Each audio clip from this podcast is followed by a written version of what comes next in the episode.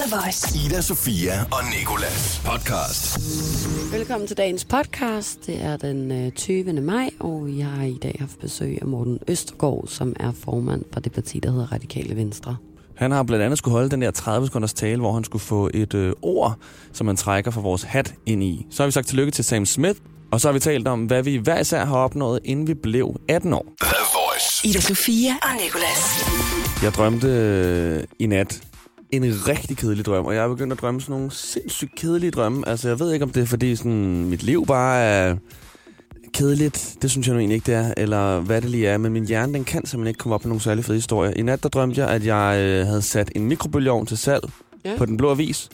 Så kom der en og hentede den. Betalte penge. 300 kroner. Og så er det godt det. Solgt alligevel for en brugt mikroovn. Hvad koster det egentlig normalt? Nærmest, de koster 300 for ny. Det var også ret flot. Okay. Men det kan være, det er det, der var det spændende ved det, så som min hjerne prøvede at fortælle mig, at det er det, der er godt ved det, eller det, der er sådan er drømmeagtigt, det er, at du får 300 kroner for den. Og så kom manden og hentede den, og så var det det. Så vågnede jeg seriøst. Og det er sådan lidt en ting, der er begyndt at ske sådan flere gange, hvor det er sådan nogle åndssvage drømme, sådan nogle ligegyldige med, at jeg skal ud og løbe et løb, så løber jeg det løb, kommer jeg i mål. Og så det er ikke meget dejligt? Jo. Sådan nogle stressende drømme, eller dårlige drømme? Eller det ved jeg ikke. Jeg synes bare altid, sådan nogle drømme plejer at være sådan lidt, så du drager til mig i Wales, eller du sådan der, rider på en enhjørne i Candyfloss-land, eller der sker alle mulige sindssyge ting, at du er chef på et sørøverskib. Sådan noget drømmer jeg aldrig. Gør du ikke det? Nej, jeg har aldrig drømt sådan nogle syrede, mærkelige ting. Altså, jeg er altid i den virkelige verden. Er du det? Jeg har aldrig været i Candyfloss-land, ja. Jeg har aldrig reddet på en indjørning. Nej, det er da godt nok det. Det kan godt være, det. Nej, men det passer mig så fint. Altså, jeg har ikke lyst til at have sådan nogle der sindssyge drømme, som om jeg har taget svampe. Jeg synes, det andet giver bedre mening på en eller anden måde. Det er bare, så bliver det mange gange lidt nøjeren drøm, gør det ikke det? Fordi så kan der mange gange ske sådan nogle lidt sådan twistede ting i ens hverdag, som ligger for tæt op i virkeligheden. Jo, men det er også derfor, det ikke er så tørt, som det lyder, tror jeg. Altså, så bliver det jo netop mere spændende, end hvis jeg redder på en indjørning, føler jeg. Jamen, jeg tænkte, så bliver det lidt for spændende. Altså, sådan, jeg vil hellere have drømme, så bliver jeg virkelig freaky, for ellers så ligger det igen så tæt op. Vil have børnebrugeren på Netflix. Ja, lige præcis. Okay. Ja, nu forstod jeg den. Jeg vil gerne have børnebrugeren. Jeg vil gerne have alle animationsfilmene. Alle de meget stille og rolige drømme i pastelfarver. Men altså, det kunne være værre. Jeg kunne have mareridt, kan man sige. Ja, det skulle jeg også til at sige. Og jeg kunne have drømt, at jeg fik 250 for mikrobillionen. Det havde også været en værre drøm, kan man sige. Det havde også været slemt. Men har du noget, du overvejer at sælge? Nej, eller jo, alt faktisk lidt. Ja, okay, men på en måde. Det kan godt være, derfor, det. det er nok det, drømmen prøver at sige til dig, at du bare skal komme i gang, så skal du oprette en bruger inde på Den Blå Avis eller noget. Lige ud med noget af tøjet, så jeg kan få noget nyt. Ida, Sofia og Nicolas. Og det skal lige handle om Lil Pump. Det er ham, der har lavet den der Gucci Gang. Og så har han lavet I Love It med Kanye West. Han har også lavet en, der hedder Skid It. Han har lavet ret mange sanger. De er gået super viralt alle sammen, og 4 gange platin og sådan noget. Og derfor har han været ude og sige på sin Instagram Live, at ingen har gjort det, som jeg har i en alder af 18. Suck my dick. Og det tænker jeg sådan, at det er nok rigtigt nok. Men sådan tror jeg næsten, du kan sige om sådan mange mennesker i verden, at folk de har gjort noget forskelligt, som andre ikke har i en alder af 18 år. Ja. Så derfor sendte vi vores praktikant Lasse rundt her på vores arbejdsplads for at spørge folk, hvad de har opnået i en alder af 18. Jeg stjal en båd og sejlede ud på en sø midt om natten. Fuld. Da jeg var 17, løb jeg nøgen rundt om Firenzes domkirke til en studietur. Jeg tog mit dykkercertifikat, inden jeg blev 18 og lærte at dykke. Altså, jeg synes noget af det fedeste, det er da helt klart været at have sex. Den kan man da ikke se væk fra. Det fedeste, jeg har gjort, inden jeg var 18, det var, at jeg ved et uheld kom til at smadre 2 biler ved at den ene kom til at trille, og så kørte den ind i den anden. Det var ikke så heldigt. Jamen, jeg passede på en handicappet mor, samtidig med, at jeg havde fuldtidsjob, samtidig med, at jeg studerede i gymnasiet. Mig og mine kammerater, vi drak os engang pissefulde, og så badede vi nøgen i en svømmehal, fordi jeg havde nøglerne til den. Der er jo lidt af hvert.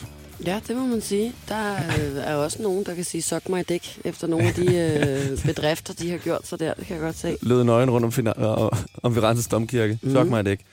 Hvad har du opnået, inden du blev 18, Ida? Jamen altså, det er nok i samme kategori, som det, du lige hørte her. Jeg tror ikke rigtig, sådan, jeg opnåede noget. Måske altså, min hjerne var ikke engang færdigudviklet. Hvad man siger. Jeg vandt rideskolemesterskabet i dressur. Jeg tror, jeg må have været... Men så er det lidt en anden vinkel, for jeg føler, at de mennesker her, de fortæller, de nok i virkeligheden det mest kiksede, eller det dummeste, de har gjort, inden de blev 18, og ikke sådan det mest succesrige, tænker jeg. Og der var lige en dykkercertifikat, ikke? Og en, der passede en handicappet mor. Ja. Men ellers så var det meget sådan noget med at smadre 2 biler, eller løbe nøgen rundt, eller været stiv, eller taget i svømmehallen. Jeg har jo faktisk opnået, og det er faktisk i en alder af 14, at være Børsen, det der, den avis der, yngste abonnent nogensinde. Okay. Det har du faktisk sagt før. Ja. Ja. Men det er bare sådan, altså, det synes jeg... Det kan Lil Pump ikke sige. Du har meldt dig ind i noget. Ja, det kan Lil Pump. Jeg har betalt for noget. Hver måned. Du har tilmeldt dig noget, hvor at, du ikke rigtig forstod, hvad der stod i det, du var tilmeldt i. Og så har jeg jo vundet landsmesterskabet i badminton B-rækken. Det er flot, synes jeg. U17. Det er så flot. Det har alle, der... Altså, det gør de jo hvert år, kan man sige. Der er jo altid en, der vinder hvert år. Ja, men der er vel kun en, der vinder, ikke? Det er rigtigt nok. Ja. I fire forskellige rækker. Der er også nogen, der vinder rideskolemesterskabet hvert år ude på Hur og Rideskole. Men altså, jeg vandt også et år. Det var i hvert fald bare lige for at huske, at du behøver ikke at så gå 4 gange platin for også at være unik og have gjort noget, som ingen andre har i en alder af 18 år. Det er super godt, Nicolas. Det synes jeg er et godt budskab. Ida Sofia og Nicolas på The Voice. Det nu er blevet tid til, at vi skal sige tillykke. Til en, der havde fødselsdag i går søndag. Det er Sam Smith. Han fyldte 27. Han skal have et fødselskort. Han kunne godt bruge en forsikring, og du kan høre i fødselskortet hvorfor. Kære Sam Smith, tillykke med din 26 års fødselsdag på søndag. Vi håber, du får en helhjertet dag med en masse saltet mad, fordi det simpelthen bare er lækkert. Og du er selvfølgelig omgivet af en forsikring, måske en alkoholforsikring, hvem ved. Du mangler i hvert fald lidt en. No insurance to pay for the damage. På den mest enkle måde at være forsikret. Alka gør det enkelt. Det er ærgerligt, at du er så bange for at flyve. I'm really scared of airplanes. You would have thought the more that you travel, the more okay you get with flying, but I'm finding it really horrible at the moment. Og der er også noget mere, når du tit er rundt og optræder forskellige steder i verden, og derfor nok har brug for at flyve indimellem. Vi tænker med glæde tilbage på den gang, du spurgte en meget sødt og stille, om du måtte ligge ved siden af personen. Can I lay by your side? Hold kæft, hvor må du bare have vækket personen, når du råber så højt. Vi ved jo godt, du mener det sødt, men lad os bare sætte i øjnene. Du lyder lidt som et stædigt irriterende barn.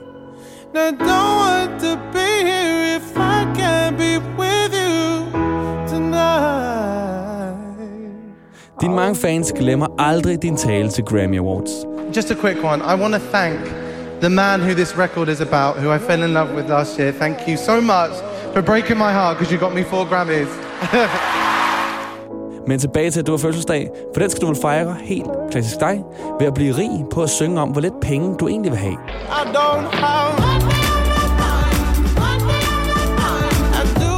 Smart trick. Vi vil ønske, at vi kunne være der for at få rabat på dine sneakers, men det kan vi åbenlyst grunde ikke, fordi det er ham der Stan Smith, der har lavet dem. Et farvel, som du selvfølgelig er meget bedre til at sige end os, fordi... Dine 2 sangfugle, eller bare fugle, Ida Sofia og Nicolas.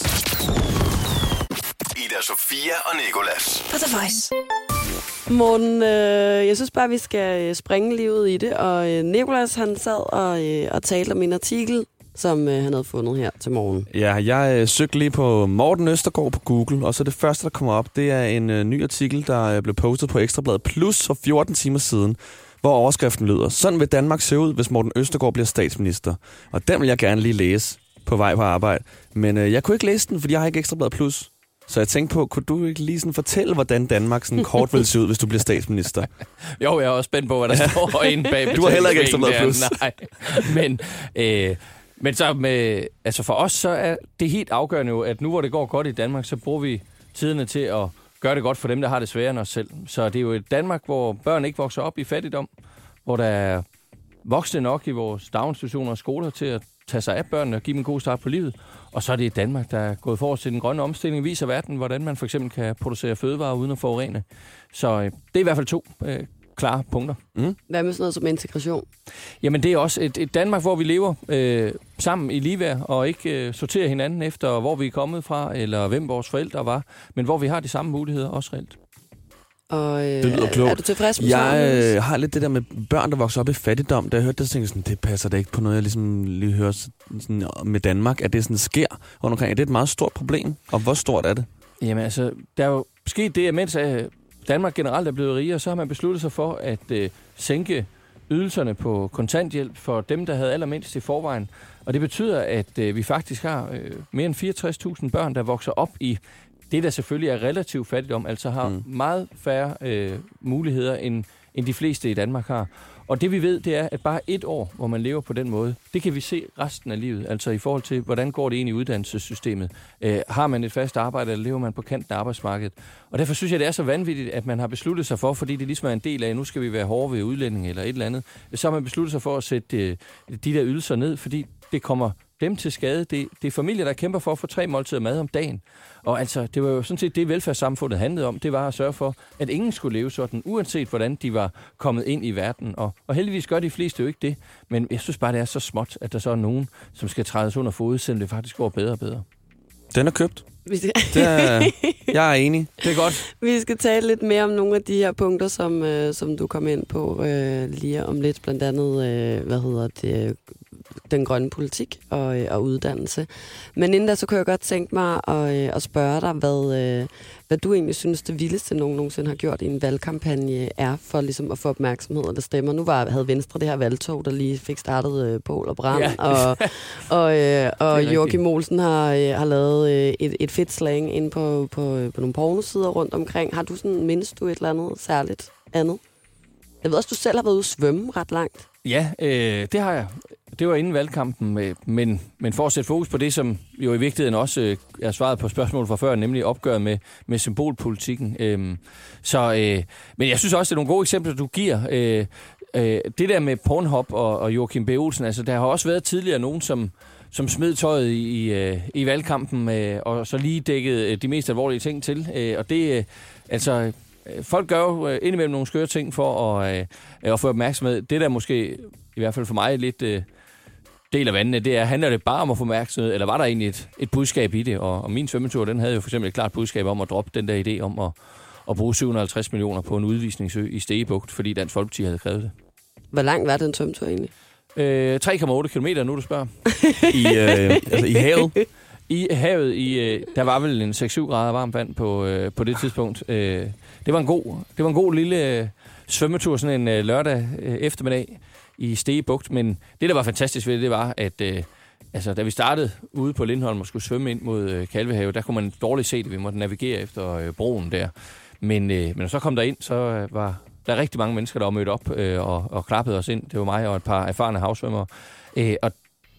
Det gav jo bare sådan en fornemmelse af, at det faktisk betød noget for nogen, og at den opmærksomhed, det selvfølgelig også gav, betød, at der var nogen, der følte, at det ikke var blevet glemt, at de faktisk var dybt bekymrede over, hvad man havde fundet på Christiansborg i sådan et almindeligt magtspil, som jo er det, der desværre fylder alt for meget, efter min mening. Og det er tæskehårdt at svømme i hav, skal lige ses. Ja, og jeg har ikke gjort så meget i det før. Jeg har svømmet rigtig meget som ung, været nedsunket i klorvand i mange herrens år, men jeg har aldrig rigtig svømmet til havs på den måde, og det er hårdt, men man får hjælp af den der våddragt, der holder en op, så det, der var udfordringen, det var i virkeligheden, at vandet var så koldt. Hmm. Der har også været en god motivator at vide, at du sang, at du svømmede for et godt formål, føler jeg, ikke? Ja, og så var der sådan en gummibåd fyldt med fotografer, og jeg havde mistænkt for, at de håbede, at jeg skulle hives op undervejs der, at de tænkte, fint nok, hvis det går godt, men tænk, hvis det går galt, ja. Det kunne virkelig være fedt. Nej, det kunne faktisk godt forestille mig, at være den allerstørste motivation. Jamen, det er sådan en brandmand eller et eller andet. Ja, sådan blev bare brændt. Morten Østergaard, ja. Ida, Sofia og Nicolas. For The Voice. Morten Østergaard fra Radikale Venstre er her. Velkommen til. Ja, tusind tak. Det er en fornøjelse. Det er det faktisk, og jeg glæder mig rigtig meget til det, vi skal tale om nu. Måske i virkeligheden et af de allervigtigste punkter inden for valgkampen overhovedet. I hvert fald, hvis du spørger Nicolas mig og en masse andre unge mennesker, tror jeg. Det skal nemlig handle lidt om klimapolitikken. Og jeg har været inde og læst lidt op på, hvad der stod rundt omkring på jeres side. Og der står blandt andet, vi vil hæve ambitionerne for Danmarks samlede CO2-reduktion, så vi opnår en reduktion på 60% i 2030. Og hvad først og fremmest betyder egentlig det her? Jamen, det betyder jo, at hvis vi skal være et samfund, som ikke forurener atmosfæren med drivhusgasser, så skal vi jo i de næste 10 år tage markante skridt for at komme derhen. Og der er der, altså, så diskuterer man, hvad skal der ske om 1, 2 og 3 årtier? Der har vi bare valgt at sige, at det må handle om, det er, hvad gør vi nu og her i de næste 10 år? Og der vil vi så opnå, at vi i hvert fald kommer 2/3 af vejen, og det vil sige godt og vel 60%. Og det kræver, at vi tager hul på noget af det, som vi ikke er ret gode til endnu. Altså i 2030, så vil næsten al varme og al strøm, der kommer ud af stikkontakterne, det vil være grønt. Men det vi jo mangler, det er landbrug og fødevareproduktionen. Der skal vi tage de sårbare jorder ud af brug. Det virker med det samme på CO2-reduktion og godt for vandmiljø, godt for drikkevandet. Og så skal vi på transporten jo have mange flere elbiler, men også, synes vi, lægge en skat på flyenes forurening, så det kan betale sig for flyselskaberne at finde ud af at flyve på en måde, der ikke forurener. Det kan godt lade sig gøre at reducere flyenes CO2-udledning, og derfor skal vi beskatte det, så de får en sund interesse i at gøre det med det samme. Sådan noget med jorden og sådan noget, når man taler om landbrug og sådan noget, ikke? Altså, hvordan kommer det til at foregå? Er det ikke kæmpe, altså bliver det ikke dyrt for nogen, og hvad med jobs og alt sådan noget der? Jamen, det er sådan, at meget af den sårbare landbrugsjord i Danmark, den dyrkes kun, fordi man får landbrugsstøtte. Altså, hvis man bare skulle klare sig selv, så gav den simpelthen ikke afkast nok til, at det kunne betale sig. Så det vi vil gøre, det er, at vi vil bruge den landbrugsstøtte, vi alle sammen giver. Vi giver mere end 1.000 kroner hver for sig i landbrugsstøtte om året. Så vil vi bruge den til at købe jorden af landmanden. Og så kan vi udlægge den til fri natur. Så kan turisterne komme, eller der kan være vild natur, dyrene kan leve der. Og det bidrager til at undgå, at arterne forsvinder, altså det her med biodiversitet. Man kunne også forestille sig, at vi bare lader være med at dyrke det og aftaler med landmanden, at der skal være skov i stedet for. Det binder CO2. Det kan også bruges til afgræsning, altså man har noget økologisk kvæg eller noget andet, som går og spiser græs der. Men det at holde op med at hælde kvælstof i jorden, fordi man er nødt til at putte så meget gødning på de der jorder for at få noget ud af dem, og det for meget af det udvasker til vores fjorde, så bliver der iltsvind, så er der ingen fisk i vandet, eller det går i drikkevandet og forurener det. Og derfor så er vi nødt til at komme i gang med det der, og det spændende var, at da vi sagde det første gang, så sagde klimaministeren, jeg tror, han havde set blinkende lygter eller et eller andet, sagde han, I vil bare slå dyrene ihjel. Og det er jo egentlig ikke, altså det handler jo ikke om, at vi ikke skal producere fødevarer, det handler om, at vi skal gøre det på en klimavenlig måde. Men der er jo ikke gået ret lang tid før faktisk, både landbrugets egen organisation og Danmarks Naturfredningsforening har foreslået noget af det samme. Så jeg mener, at det er super realistisk, at vi i 2030 har udtaget ganske meget af vores landbrugsjord, og på den måde altså både hjulpet klima og vandmiljøet, så vi har forskellige dyrearter i Danmark og vores drikkevand. Sådan. Morten, nu er jeg ikke den klogeste inden for politik, vel? Så kan du forklare mig kort, hvad det er, at I vil gøre anderledes så end andre partier? For der er også andre partier, der går ind for klimapolitik. Men hvorfor er det, at jeg skal sætte mit kryds ved de radikale, mener du, i forhold til klimaet? Jamen altså, der er jo sådan lidt den der diskussion om, hvem ved det mest og sådan noget. Altså, for mig handler det jo i virkeligheden om at tage det der opgør med, spiller vi vores tid på at tælle udledningsstramninger, eller skal vi tælle CO2-reduktioner? Og der er vi jo nok dem, der er placeret bedst til at sørge for, at det kommer til at ændre sig. Fordi de krav, vi vil stille som betingelse for at bakke op om en ny regering, det er jo blandt andet, at det er det her, som er i centrum. Og derfor handler det måske ikke om, hvem har de mest vidtløftige planer på papir, men hvem kan få det til at ske. Og der er vi jo dem, som har sat Mette Frederiksen stolen for døren og sagt, hvis du vil fortsætte med den der symbolpolitik, du får med Dansk Folkeparti, hvor det hele går op i udlændingsstramninger, så bliver det ikke med os. Men hvis det handler om, det er at få gang i den grønne omstilling og få skruet op for ambitionerne for det, så kan du få vores opbakning. Og det er jo der, hvor man måske mere skal måle politikerne på, er de villige til at sætte noget på spil og også tage deres egen politik så alvorligt, at de siger, at vi lægger ikke stemmer til hvad som helst. Det er ikke bare noget, vi siger, fordi det er valgkamp. Okay.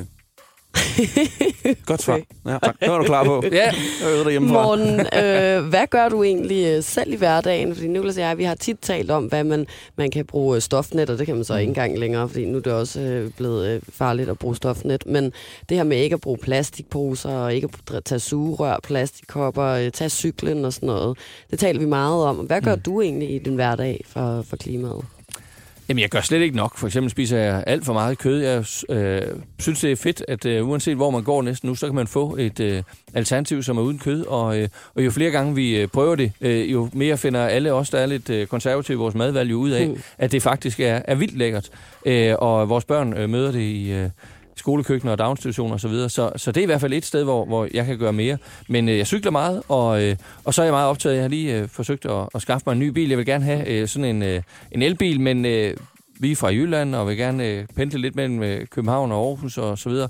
Så jeg vil gerne sådan en plug-in hybrid, altså sådan en, hvor man kan lade det op, og der har der været lidt, sådan en kan man ikke lease for tiden, og det er lidt træt af. Men jeg har sådan en hybridbil i hvert fald, sådan en, hvor jeg kører lidt på strøm. Der står en Toyota ude for i hvert fald. Ja, det er så den, vi har til valgkamp, og det er jo luksusudgaven. Det er den der kan køre mange kilometer på sin egen strøm, og derfor behøver man ikke at forurene, når man kører rundt og kører de korte og mellemlange ture, men som så også har muligheden for, hvis vi skal nå til tønder til en politisk debat, at så skal vi ikke ind og lade, fordi den også skal køre på benzin. Mm. Men det rigtige er jo at få en elbil, og det glæder jeg mig vildt meget til. Det er også derfor, jeg er så optaget af, at vi får de der afgifter holdt nede. Mm. Sådan at, altså, det provokerer mig helt vildt. Hvorfor er det Norge, der er verdens førende elbilnation? Det går op og ned deroppe hele tiden. Det er pissekoldt om vinteren. Altså, Danmark, korte distancer, fladt land, ingen store temperaturudsving. Vi er det oplagte sted. Vi burde være verdens førende elbilsnation, og det er jo kun fraværet af politisk vilje til at gøre noget ved det. Der er jo ingen grund til at tro, at vi ikke skulle kunne have, at hver anden bil i Danmark var en elbil. Men det er altså endt med at blive Norge, og det er, det er grænseløs irritation. Ja. Ja. Det kan jeg godt mærke. Ja. Morten, en sidste ting her med klimaet, så er det noget, jeg lagde mærke til omkring runddelen på Nørrebro i København, hvor jeg bor, ikke? Der hang en masse, der hænger stadigvæk en masse valgplakater, og nogle af dem hænger så sådan med bagsiden ud af, og det er alle dem fra Radikale. Og så er der skrevet med tusind Radikale og klimalov nu og hjerter og alt muligt. Og så var jeg sådan, nok jeg ved, om det er nogen, der har taget Dansk Folkepartis plakater og vendt dem om og skrevet Radikale på i stedet for, eller hvad ved jeg, ikke? Og så gik jeg hen og kiggede, men så var det Radikales egne plakater, der var vendt sådan. Ved du, hvorfor det er sådan? Er det sådan en form for genbrug, eller... Det skal jeg egentlig ikke lige kunne svare på, men det kunne godt være en tanke med genbrug, men, ja. Men der er jo også mange, som... Så jeg godt ved, at de der valgplakater, altså når folk lige har set dem den første uge, så er de jo efterhånden immune, så cykler de bare forbi. Og derfor har man måske forsøgt at tænke i, kan vi lave noget, som faktisk fanger interessen, fordi det træder lidt ud. Men jeg tror i virkeligheden, at dit bud er det bedste, at det er nogen, der havde nogle gamle plakater liggende og tænkt, dem kan vi bruge igen, vi vender dem lige om. Ja, okay. Nå, men det er jeg glad for at høre, fordi så blev jeg lidt stolt, stod jeg og tænkte, det er endelig nogen, der tænker rigtig, rigtig klogt, hvad angår klimaet her med alle de her valgplakater. Der er i hvert fald mange gymnasieelever, der spørger mig, hvorfor hænger I alle de plakater op, hvis I er så grønne? Jamen, det er det, jeg mener. Der tror jeg på et tidspunkt, det handler om at tage hinanden i hånden og sige, det gør vi så ikke næste gang, fordi at diskussionen er i alle partier, tror jeg, men der er alle partier, ja, men vi ved, altså tør vi? Vi tør ikke lade være. Der er nogen, der er seriøs i byen, der skal plakater op. Ja, det er. Jeg kan godt lidt se problemstillingen, men synes i hvert fald, det var en god måde at gøre det på, det der med at vende den om. Og det, ja, altså, igen. Jeg har stået og klimpset billeder i hvert fald, og spurgt Gud og hver mand, hvad det betyder, så på den måde, så hjælper det jo også. Jeg får et svar til dig. Ida, Sofia og Nicolas. For the voice. Mens vi har siddet her og hørt Shawn Mendes blandt andet, så har du faktisk fortalt om noget, jeg synes er ret sjovt, som du har gjort under din tur rundt omkring i landet under valgkampen. Vil du lige forklare, hvad det er?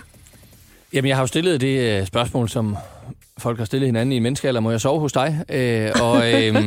Men så er det altså med det afsæt, at hvis folk føler sig politisk hjemløse, og det er jo min oplevelse, det er der mange, der gør, at tilliden til politikere er vigende, at så i stedet for, at jeg indlogerer mig på hoteller på vej rundt i Danmark, så holder jeg så overnatter jeg på en sofa eller i et gæsteværelse, og ja, jeg tror, vi løb helt over ende. 600 mennesker, sidst jeg tjekkede, har inviteret på besøg, og det har været alt fra et... ægtepar, der er medlem af Indre Mission i Børkop, mellem Vejle og Fredericia, et studerende par i Esbjerg, en førtidspensionist i Grenå, fødeafdelingen på Skejby sygehus, hvor der var en af jordmøderne, der skrev. Det giver nogle fantastiske samtaler og en anden måde at føre valgkamp på. Har du fået omvendt nogen? Ja, det skal jeg jo ikke kunne sige. Vi tager ikke lige sådan en meningsmåling der rundt om morgenbordet, men det er i hvert fald en god oplevelse for mig, fordi at det er jo sådan en anmeldelse af, hvad ser folk, for eksempel når de ser en partilederrunde. Bliver de klogere af det? Og svaret er i udgangspunktet nej, at det er der ikke rigtig nogen, der bliver klogere af. Og det skal vi jo tænke over, altså det der med, at vi bliver opfattet lidt som sådan nogle robotter, som, hvor det ikke er en samtale mellem mennesker, men vi er bare forprogrammeret til altid at sige det samme og være forudindstillede uenigheder. Ingen flytter sig i sådan en debat, ikke? Og det er ikke troværdigt. Når vi sidder og snakker sammen normalt, så kan man jo godt lade sig overbevise af andres argumenter. Det sker aldrig i en politisk debat, og det gør måske, at folk tænker, altså, er det ikke bare et skuespil det hele? Mm. Ja. Så mangler din politiske mening et hjem, så får Morten Østergaard med i seng. Jamen altså, tak for slogan, der. Vi giver den et rulle mere. Ja. Nå, bror, det skal lige handle en smule om uddannelse lige nu. Vi havde Pernille Skiver i studiet fra Enhedslisten for noget tid siden, og hun talte om det her med karakterer. Og det ved jeg også, I har en holdning til. For jeg har været inde og læse igen. Mm. Jeg har været inde og skribler lidt rundt. Research. Og der så jeg, at I gerne vil give alle gymnasier lov til at droppe karaktererne i 1.G, og i gang sætte forsøg med færre karakterer i 2. og 3.G. Og så tænkte jeg, det lyder selvfølgelig dejligt, men måske også lidt som noget, der godt kunne gå hen og blive lidt ustruktureret. Eller sådan, hvad er meningen med det? Ja, meningen er jo ikke, at man ikke skal have feedback, altså have at vide om, har man løst opgaverne rigtigt, og hvad kan man forbedre, og alt det der. Men det er jo at gå væk fra, at man får udstukket et tal, og så til, at man faktisk får noget konstruktiv kritik, som man kan bruge til noget, og bliver klogere af. Og det, der har vist sig, det er, de steder, hvor de har eksperimenteret med at holde karakterfri 1.G, så har folk været lidt skeptiske i starten og sagt, hvordan ved vi så, og hvor gode vi er, og kan jeg overhovedet sammenligne mig med, om jeg er dygtigere end ham, der sidder ved siden af. Men når så året er gået, så siger de, hold da op, kan vi ikke fortsætte på den her måde, fordi det flyttede bare fokus. Og når man kigger på eksamener, så til sidst, så er der intet, der tyder på, at man får et mindre udbytte, måske endda tværtimod. Og jeg oplever mange gymnasieelever, som er meget, meget fokuseret på, hvad deres karaktersnit skal være for at komme ind på drømmeuddannelsen på et tidspunkt. Og det gennemsyrer. Mange vælger måske fag efter, hvor tror jeg kan få den højeste karakter, og ikke nødvendigvis efter, hvad jeg er mest nysgerrig på, eller hvad har jeg sidste chance for at beskæftige med. Jeg ved, jeg vil være psykolog, men jeg skal da også lære noget om fysik, selvom det ikke rigtig lige er min stærke side. Sådan er der få, der vælger, fordi de tænker, at jeg skal nå et bestemt snit. Mm. Og derfor tror jeg, ud over det med karakterfri 1.G og muligheder for at arbejde videre med det, så skal vi også kigge på vores optagssystem til de videregående uddannelser. Altså, du kan jo ikke komme ind på Harvard eller Oxford University alene på dit karaktergennemsnit, men i Danmark så er det stort set det eneste kriterie, vi bruger på at optage unge på videregående uddannelse.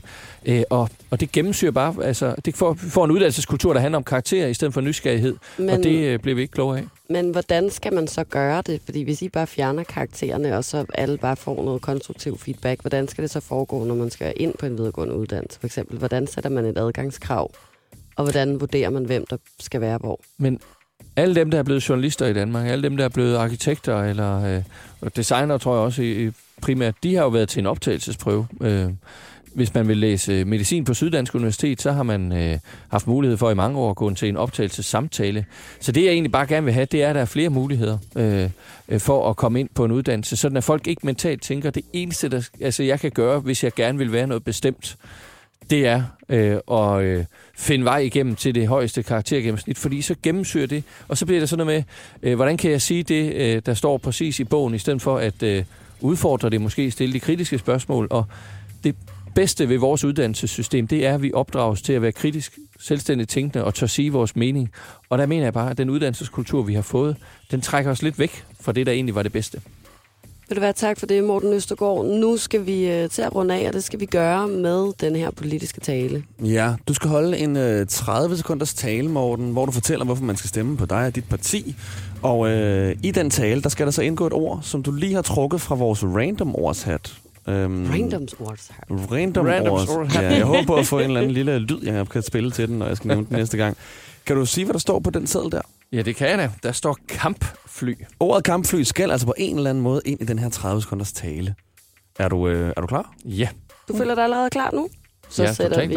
Så sætter vi underlægningen på, og du får 30 sekunder fra nu af. Har du fået nok af vildsvinehegn? Flygtningeøer til 750 millioner, så har du det ligesom mig. Vi skal ikke spilde 4 år mere på symbolpolitik, men vende uddannelsesbesparelser til investeringer, bekæmpe fattigdom blandt børn og få sort snak omsat til grøn handling. Vi skal i stedet for at fokusere på kampfly, investere i udviklingen i verdens fattigste egne, så vi får færre konflikter. Og jeg håber, uanset hvad du har stemt tidligere, at du er klar til at sætte en ny retning for Danmark. Hvis du tør, så kan vi. Hvor var den god? 31 sekunder, der er noget nok lige op på. Jeg skylder et sekund. Ja, ej, det er okay, Morten. Jeg tror faktisk, at var det Pia Olsen Dyr, der faktisk... Nej, det var Tommy Ahlers, der kom helt op på 35 sekunder. Nej. Ja. Rigtig godt klaret. Ja. Det er... Vi er rigtig glade for, at du har lyst til at lægge vejen forbi, og så må du altså lige opdatere os på et eller andet tidspunkt, når du finder ud af det med de der valgkampsplakater rundt omkring, ikke? De håndtegnede. Ja, de håndtegnede plakater, jeg har spottet nede på Nørrebros runddel. Tusind tak for besøget, og stort held og lykke med valgkampen, Morten Østergaard. Jamen tak for invitationen. Ud med dig, det er en hybridbil. Ja, det er det. Det er godt. Ida Sofia og Nicolas. Heller ikke handle om det, der er på min computerskærm, som er blodpølse. Det er godt nok lidt klamt. Nej, jeg blev faktisk... Jeg får lidt nostalgisk følelse fra min folkeskole, hvor jeg spiste blodpølse ret tit. Det er fordi, vi har lige siddet og talt om der overhovedet var... Det er fordi, en af de facts, Lasse, som er i dagens 1 ud af 3, er, hvorvidt der har været hesteblod eller er hesteblod i lakrids. Og så kommer vi til at tale om, der overhovedet var blod i blodpølse, og derfor sidder vi og taler om blodpølse nu. Og der er blod i blodpølse? Der er 2 liter griseblod, hvis man skal lave en blodpølse selv. Det har jeg lige været inde at se på Brødrene Prises opskrift. Men nok om blodpølse, nu skal vi tilbage til faxen. Ja, og det er jo, hvor I skal gætte den falske fakt ud af de 3 facts. Og I har fået den første, som var, lakrids indeholder hesteblod. Nummer 2, det er tyggegummi. Det indeholder gummi. Og nummer 3, det er, at læbestift indeholder fiskeskæl. Læber? Nå, nej. Fiskeskæl. Fiskeskæl. Fiskeskæl, ja. Altså, det er ikke... Altså sådan... Ikke flager fra fisk, men altså, der er... Nu, jeg gider ikke. Jeg gider ikke. Jeg kommer til at stå og forklare. Det er i hvert fald den rigtige. Jamen, det må så også være den rigtige, fordi ellers ville du vel ikke så udførligt nu herinde. Jeg tror altså ikke, der har virkelig sammenlignet de her 1 ud af 3 dage. Jeg tror ikke, der er blod i lakridser. Altså. Nej, jeg hopper også på den. Jeg tror nemlig, der faktisk er en form for gummi i tykkegummi. Så I tror ikke på, at der er blod i lakridser? Nej, skal vi ikke sige den her faktisk? Heller ikke, selvom det var det eneste, man gik og sagde til folk, der spiste lakridser, dengang man gik i folkeskole. Nej, jeg tror ikke rigtig på det. Altså, jeg tror, der har været, men jeg tror ikke, man putter hesteblod i længere. Altså, der er masser af gelatine i og sådan noget, men jeg tror ikke, der er hesteblod i. Nej. Skal vi sige, den er falsk? Ja. Den er falsk. Jamen, det er rigtigt. Og man kan også høre det på dig, for du bliver så trist, når vi kommer derhen af. Ja, du bliver trist. Ja, jamen, det er, I tror slet ikke på det? Også selvom alle har sagt det engang. Ja. Det er, fordi jeg går så meget op i det her. Altså, jeg vil så gerne have, I svarer falsk. Jamen, vi svarede rigtigt i dag. Og jeg vidste allerede, da du brugte den her som teaser, det var den, der var den falske. Men jeg kan nemlig huske, at jeg undersøgte det der med hesteblodet, fordi jeg jo er en ridepige og har haft min egen hest og alt muligt. Du boykottede pirater, siger 5 år. Og jeg har spist spiser for den sags skyld stadigvæk, rigtig mange piraters. Ja. Og så begyndte folk at sige det der til mig og drille mig med det, og så var jeg nemlig nødt til at undersøge sagen. Så jeg var sikker på, at jeg ikke gik og spiste hesteblod, så havde jeg været for haram, kan jeg godt fortælle dig. Nej, jeg havde ikke været i orden, ja. Så har vi fået det på det rene, og det var ærgerligt, Lasse. Ja. Men vi må prøve igen i morgen. Ida Sofia og Nicolas. Og det her, det er så slutningen af dagens podcast. Tak fordi du lyttede. Udover det her, så er der også kommet et special med Anne-Marie, den engelske sangerinde, som vi fik lov til at interviewe for noget tid siden. Det ligger også herinde på radioplay.dk/voice eller iTunes, hvorinde du har fundet det. Det her af Ida Sofia og Nicolas podcast. Ida Sofia og Nicolas. Hverdag fra 6 til 10 på The Voice, Danmarks hitstation.